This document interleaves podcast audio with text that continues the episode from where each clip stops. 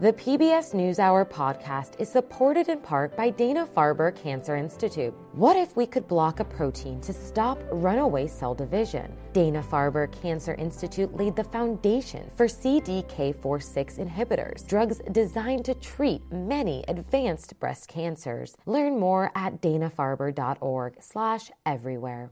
Caroline Chen, who covers public health for ProPublica, joined me for more about the continuing covid nineteen risk and vaccine rates around the world. Caroline, one of the reasons we are having this conversation is new data that's come out that shows how significant COVID is as a cause of death, especially in people that are thirty-five to fifty-four. New data that has come out analyzing the sort of burden of mortality has shown that for thirty-five to fifty-fours, um, at some points, some months in this past pandemic, COVID has been the number one cause of death.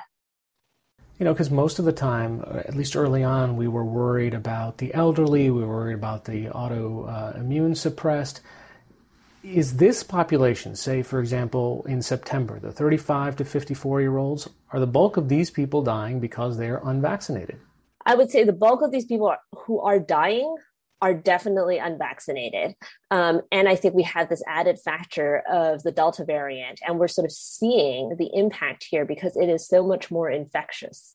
The population of concern for millions of Americans right now are their school children that are in some way, shape, or form back in full-time school, part-time school, maybe some are in Zoom school classes, when those recommended doses of vaccines will be available to children.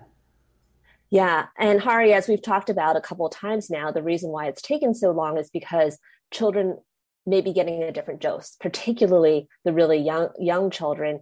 And so you have to go through a rigorous process to assess, you know, what is the, what they call the Goldilocks dose, you know, uh, small, smaller, so it'll be safer and have fewer reactions, but a big enough dose that it will be effective.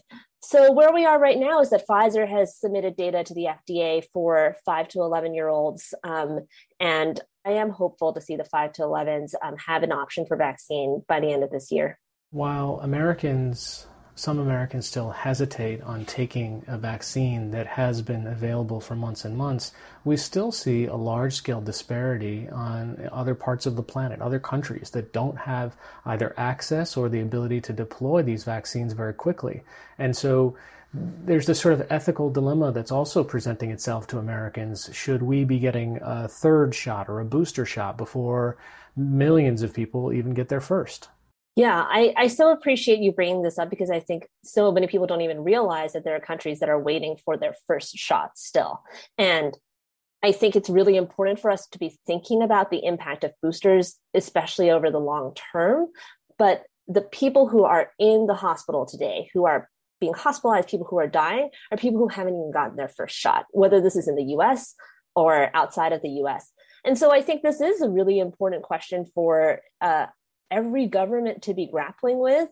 And, you know, the the consortium called COVAX, which is the W H O, CEPI, GAVI, a number of different alliances together, are asking countries to basically give up their spot in um, the manufacturing production and swap. So say you're a wealthy nation, you have a shipment of Moderna vaccine coming your way, but you have abundance already. Can you swap your schedule slot with a country that's been waiting for their first doses? So I, I do think this is a very high level discussion. Um, and it's, I don't know at this point that if you as an individual citizen sort of refuse your booster, at that point, the shipment might have already been made to your local pharmacy, right? So that's very hard to unwind. But at this macro level, I do think global leaders need to be really thinking seriously about this picture and thinking about other countries. ProPublica's Caroline Chen, thanks so much. Thank you.